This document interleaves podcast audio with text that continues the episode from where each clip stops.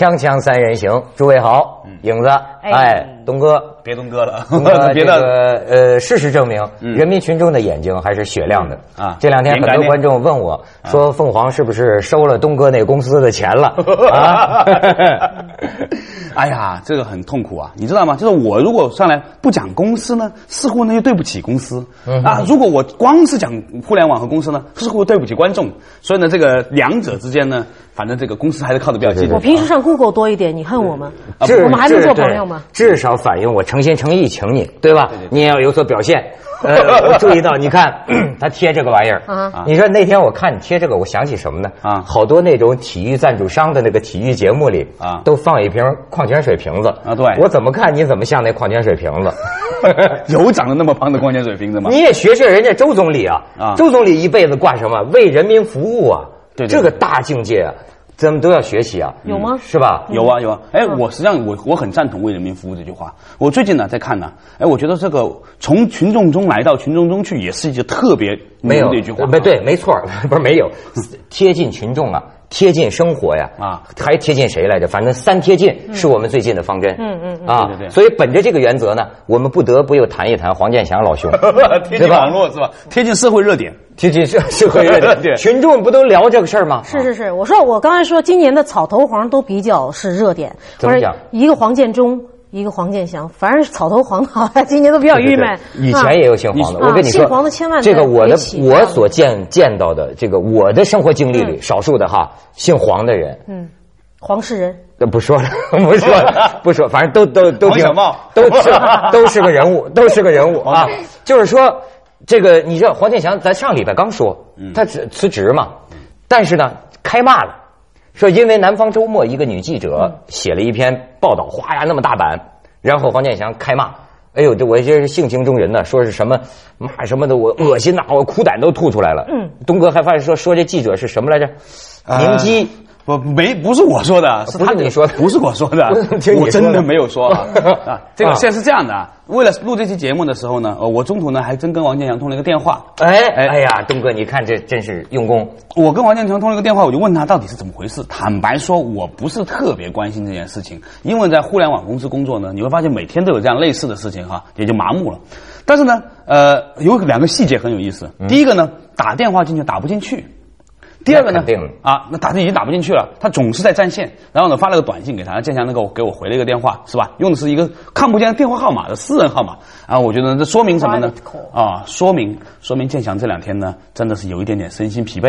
嗯对吧嗯？第二，我就问他，就我说适合你这中医给他开开方子。不是，我我就问他，我就说，呃，这建建强这两天怎么样啊？他这个嗓子有点哑，然后呢，就给我讲到了这个很沮丧，就是说，虽然他这个现在呢是被迫或者嗯被动的成为了全国人民娱乐的一个焦点中心，是吧？他以前呢也靠这个娱乐人民，他甚至也也认为自己应该是娱乐人民，带来了这么多的这个呃大家的关注吧。嗯那现在呢，他在继续为人民服务的时候呢，他肯定也是受到了一定的伤害。哎呦，挺会说话呀，东哥。我觉得，我觉得显显显，对，显然是这样。我代表说的跟你就我接我代表全国人民感谢他。首先，我觉得他骂别人是鸡，嗯不管别人是不是鸡。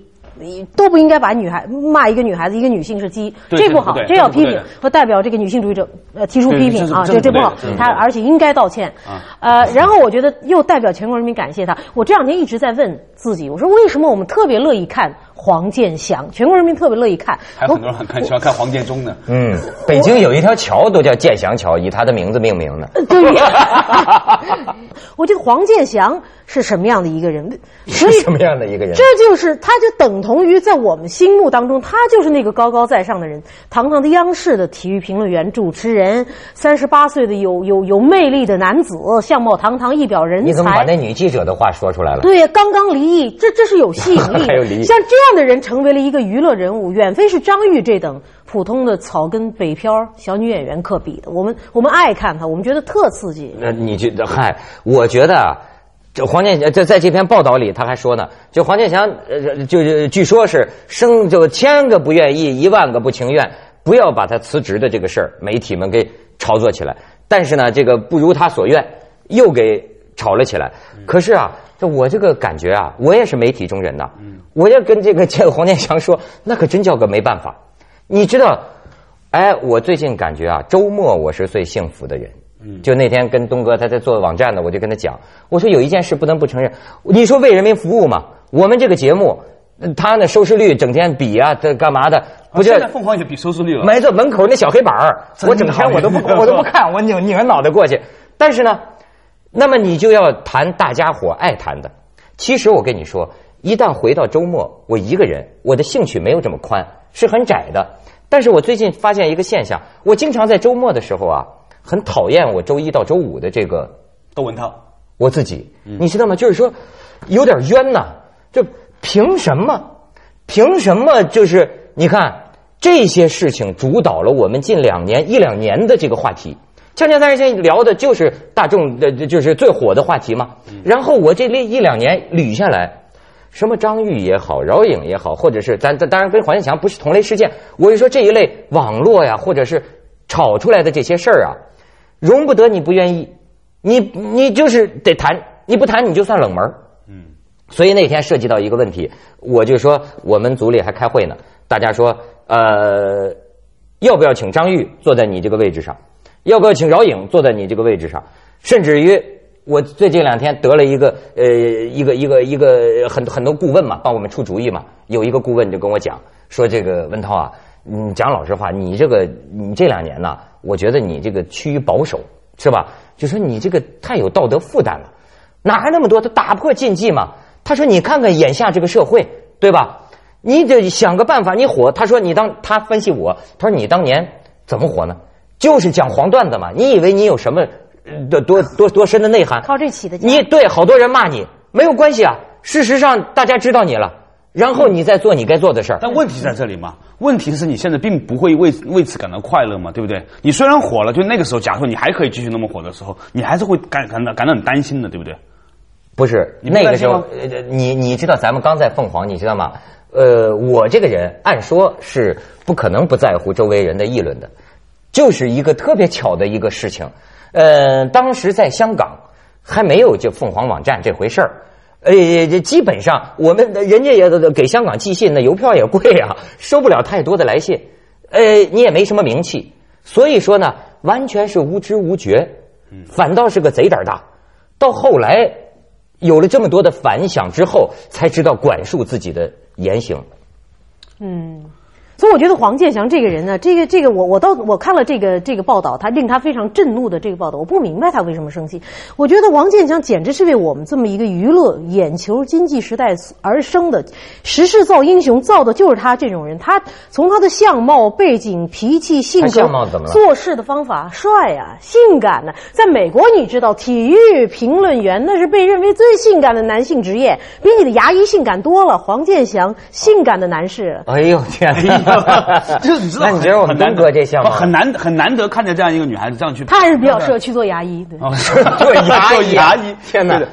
说说起来，黄黄健翔这事儿让我想起什么呢？前两天我听见听见有一个观点，说呢，现在这个人呐，你要火其实并不难，对吧？任何一个人你都可以火，是吧？明天李文涛，你讲讲你以前在这个做的一些。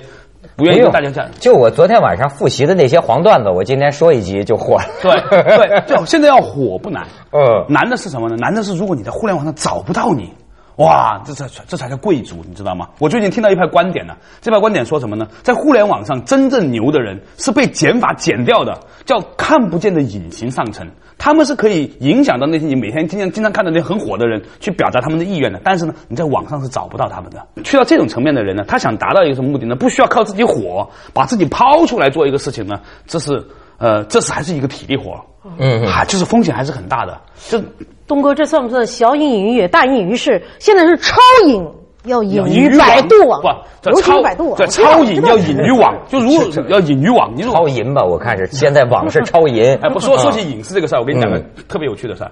前段时间呢，我呢去这个呃甘肃啊拉卜楞寺，拉布楞，好家伙，拉布楞寺啊，就是牙医跑那儿当喇嘛去了，在拉布楞寺。在拉布楞寺呢，然后呢碰到了一个呃一个活佛啊，这个活佛也有意思，他前段时间帮我们设计我们的那个 logo 啊，就是那个标志，我们去我去找他跟他玩儿，呃躺在我们家喝喝茶，他跟我说，他说你知道现在呀做隐士是件非常不容易的事情，做什么？做隐士啊，隐士啊，就因为在在这个现在还有隐士呢。对，有在密修界的有一些人呢，比如在在终南山上还有一些人呢，他呢可能就比如说啊三十天不吃饭，呃去辟谷，然后呢甚至有些人是半年时间去用很低很低的那个能量摄入，然后他去像像那个电脑一样把把所有的窗口都关掉，关掉之后呢，它就像但它就会比较纯粹了嘛。那但是呢，现在呢。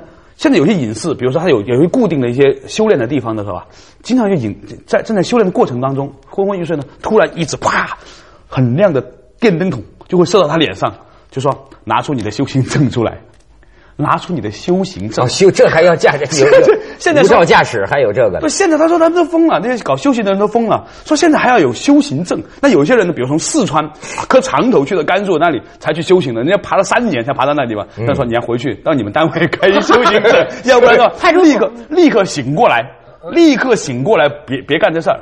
那我想讲回来是什么呢？就关于隐士啊，现在做隐士是一件多么困难的事情。你要想把自己，所以呢，根据这个呃市场原则，越稀缺的东西呢，它越有价值，是吧？如果你在互联网上没有名字，那你就真的会变得越来越有价值。是人家那个陶渊明说嘛，这个心远地自偏，就说我虽然住在人世里，我就住在北京市里，呃，但是呢，我也是个隐士，因为呢，我这个心远了，嗯，地方这个环境啊不算什么，就是就心远地自偏，哎，就是，但是我不明白你说这个跟黄健翔有什么关系呢？黄健翔的关系呢是什么呢？就黄健翔呢，他开始的时候呢，可能因为也没有什么，我估计也没什么背景嘛。那个时候他又不是专业人士嘛，所以呢搏出位是吧？就一不小心呢搏火了，火了之后呢，这个事情啊，我估计他现在发现是什么呢？是不受控制了。你知道最可怕的事情呢，就是不受控制。嗯任何事情你一不受控制的话，除非你这个心态就张开手，你就拥有了全世界。像周润发在那个《卧虎藏龙》里面说的吧，除非是你能够真的能够张开手，把自己抛身出来，我不入地狱谁入地狱？你你们去说，把我把你贡，我把我自己贡献出来，供大家娱乐。嗯除非真的能到这个境界，如果你有没到那个境界，只是就中途这个境界的时候呢，那互联网是绝对不受任何人控制的。但事实真相我们永远不知道。也有人这两天居然说这个这篇文章是这个吴记者和这个黄健翔两个人联手做，你可能。你你了解他肯定们，你了解建翔，对他现在都已经是惊慌失措了，他绝对不能是一步步怎么能这么说人呢？咱们还是去广告吧，去广告。锵锵三人行，广告之后见。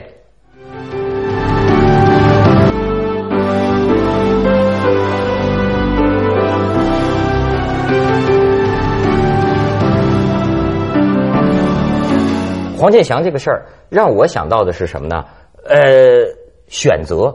你比如说啊，一个人面对公众，其实我一直觉得这是个特别让我害怕的事情。你比如说，最好是就像你说的，隐隐隐姓埋名，不要引起注意。但是呢，有些时候不是这样，你必须面对这个公众。那么在这种情况下，心里必然别管怎么说性情中人啊，心里必然有所考虑。嗯，你比如说，这里面涉及到，我觉得涉及到一个很大的问题，就是你要做一个什么样的人。碰见一个事情，比如说是开骂，还是不吭声、忍屈受辱，还是说、呃、怎么着？我就发现呢，不同的人，呃，对自己啊，在这个世界当中，就你要做一个什么人。价值观决定选择路线，选择路线决定命运。你比如我举个例子哈，你好比像说这个呃李敖，对不对？哈家在这个为了阻挡台湾这个军购，你记得前一阵嘛戴一面具，他喷催泪瓦斯，这个东西啊，关联到一个人，甚至于对他死后在历史上留名的一种设计。比方说，他的查，从来人类议会历史上有打架的，但没这么干的。我就要跟你这么干一下，我也老了，而且呢，我也是为了正义，对吧？而且呢，你看，甚至从另一个角度解读，也可以说是一种行为艺术。你知道一本书叫《娱乐至死》，尼克波兹曼的纽约大学的教授，他提到说，当一个社会他的所有的社会生活文化全部变成了娱乐消息的周而复始，就像我们来回来去的说这个，那么这个民族就到达到达了，就是说缔造他的娱乐人物，变成了一个娱乐社会，所以我们叫娱乐至死了。就黄健翔是特别这个适合这个时代，时势造英雄，所以我觉得我我为他设计了一条人生道路，你们听一听哈。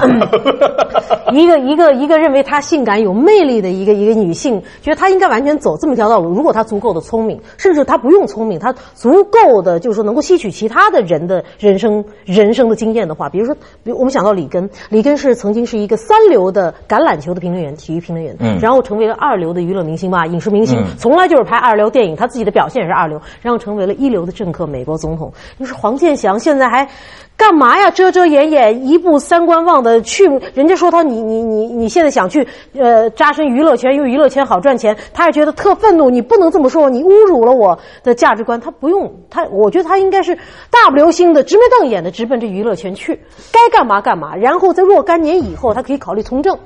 这这是是啊，这个人人说人了。嗯你你们说这些啊，都让我觉得，好比假如我是黄健翔的话，嗯那可能也会觉得，就是你怎么知道我怎么想？被人左右了命运。不是，就是说大家都在说我，可是你们了解我吗？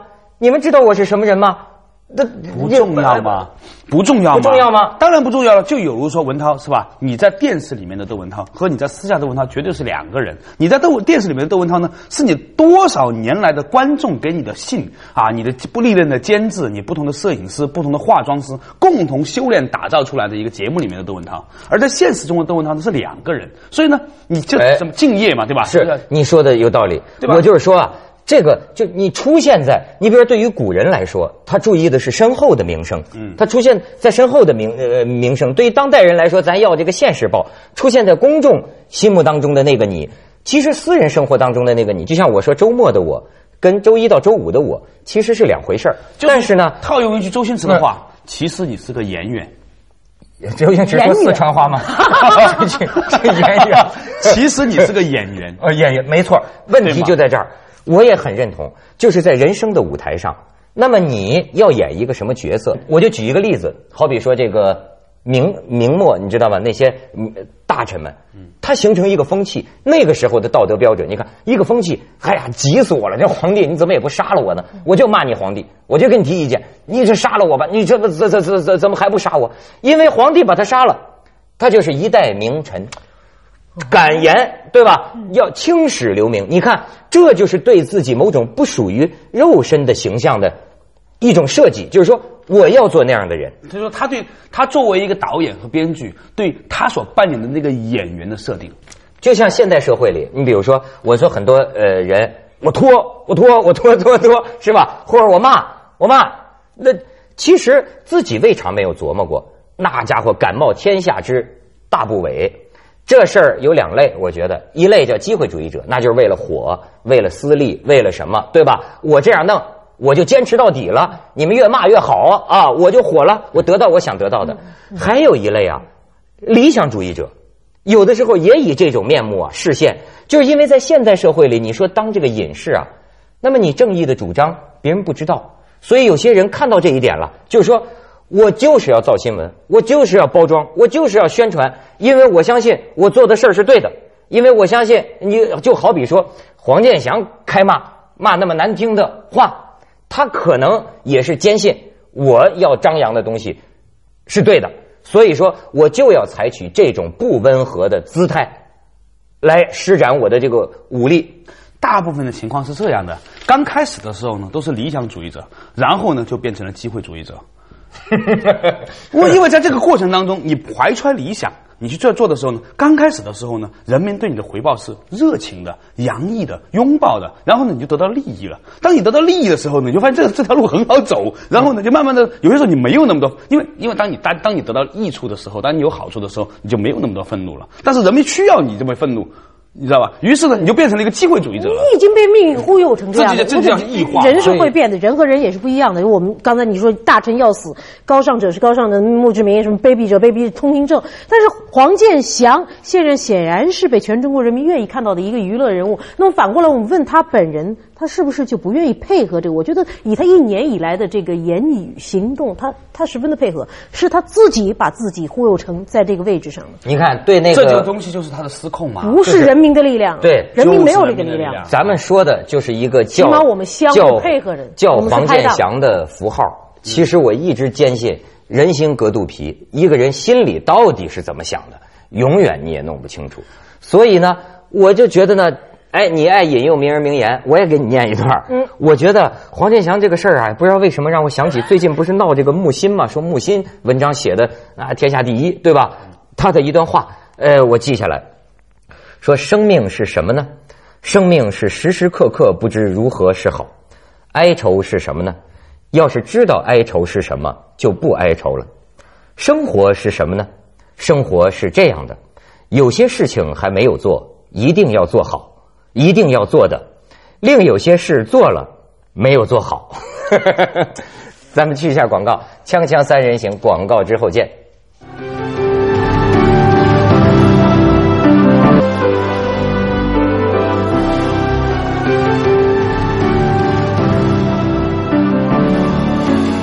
有人说呀，这个这个心挺重要，对吧？就是适合居心，适合居心。我我自己啊想，你比如说，如果要请这样一些争议性的人物，甚至就我那个朋友跟我讲啊，说百无禁忌嘛。你比如说，你要讲小姐，你就请一个小姐嘛。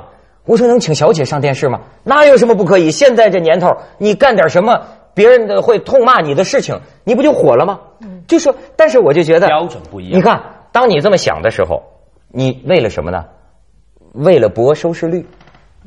你比如说，换一种角度，就是说，呃，我可以请他，但是我请他呢，我是觉得他是现在引起这么多人争议的一个人啊，我们可以跟他对话吗？